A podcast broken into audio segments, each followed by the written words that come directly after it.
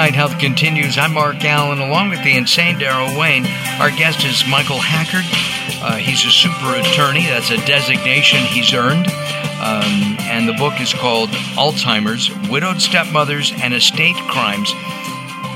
Let's talk about a couple of things. So, I have a feeling that my caregiver that I've hired and who's isolated my mom, or a stepbrother, step, even a brother, brother, um, and I'm, I want to hire you, or another attorney to go after them. How does that work? I mean, how do you make a decision, a determination if, hmm, this is a case that has merit or not? Mark, the first thing I would say, kind of go through a checklist for you and see and see uh, if, if you could gather a good deal of information yourself. Now, a lot of times you can't because if there's isolation, the caregiver won't let you even in the house or apartment. Uh, but you look for unpaid bills. Sometimes it's pretty extreme. Utilities are shut off. Look for checks and unfamiliar signatures. Uh, you can also look around. Oftentimes, uh, items are gone from the house. So uh, and you you just look for some of those markers. If you can't get to the markers, uh, oftentimes people will hire an investigator, and uh, that's just something we've gotten more involved in recently. And I've spoken before the uh, a group of California licensed investigators suggesting certain things. If if you can get information there, then the next steps for a living relative are difficult because we have standing issues. In other words, who can bring a lawsuit? And people are presumed, the elder is presumed to have capacity. And so even, let's say, an aggrieved son has a difficult time bringing a lawsuit because of that uh, presumption of capacity. Mm-hmm. There are kind of some ways we can get around that, but it's a tough thing. And and and you know, you know, uh, if somebody has a hundred thousand dollars or a hundred million dollars, does it matter?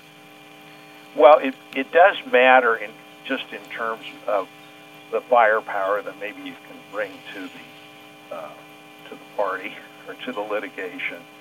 Um, and at a hundred thousand at stake, it's it's tough. I mean, just the amount of money that it takes to hire a lawyer, or oftentimes our, we do things on contingency fees, but uh, it's tough to do have a contingency case where there is the elder is alive and is being abused while you know.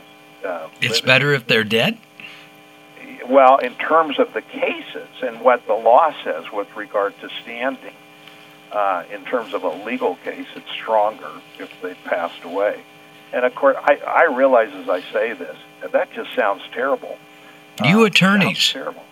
No, I know, and it sounds like well, we made it up, but we didn't really make it up. I mean, it's it's the issue of standing, and my heart goes out to, and I do everything I can within my own power to uh, make life to, make those challenges while someone is living, to make them effective. I can just say though, from experience, long experience, it's a difficult task. Wow. And you said contingency here in California. That's like thirty percent. Well, or, or anywhere it... from usually uh, on a contingency for uh, on behalf of say a conservator or someone who is impaired, it's a one third. But uh, oftentimes, a state and trust litigation is up to forty percent. Gotcha, gotcha. But that's it's still worth it because the per you know if it's even if it's a you know just a few million dollars it's still a lot of money it's a lot of money and i always sit down with our clients and i want to listen to their story and see what they're telling me but when it comes to the financial aspects on a contingency case i always say you know we're both starting with zero and do you absolute zero right and do you do you uh, uh, are these cr- civil or criminal or both well, we don't get to do criminal because we're only civil lawyers. Uh, they're they're a mix though of civil law, where say in the civil courts where you can get a jury trial, uh, and in the probate courts where you where you don't get a jury trial. Got it. So we like we like jury trials if we can get to them. Of course. Hey, Michael, thank you very much. Uh, look forward to. Um, to talking to you again about this as as the laws change because they're always changing. You have a, an interesting case, let us know. Uh, would love to talk to you again and come down to uh, LA and we'll get together. Uh, Michael Hackard, the uh, author of Alzheimer's Widowed Stepmothers and Estate Crimes. Uh, I'm Mark Alyn. I thank uh, Daryl for everything he does for us. Thank you, sir. And I thank you very much for tuning in. Share us with your friends. Uh, go to latenighthealth.com. I'm Mark Alyn. Have a good week. Have a great week. And as I say every week, have a healthy week. We'll see you next time. Bye bye for now. If you're listening to Late Night Health right now, you're part of the growing target of baby boomers we're serving. Hi, I'm Daryl Wayne, producer of Late Night Health, inviting you to join the Late Night Health family.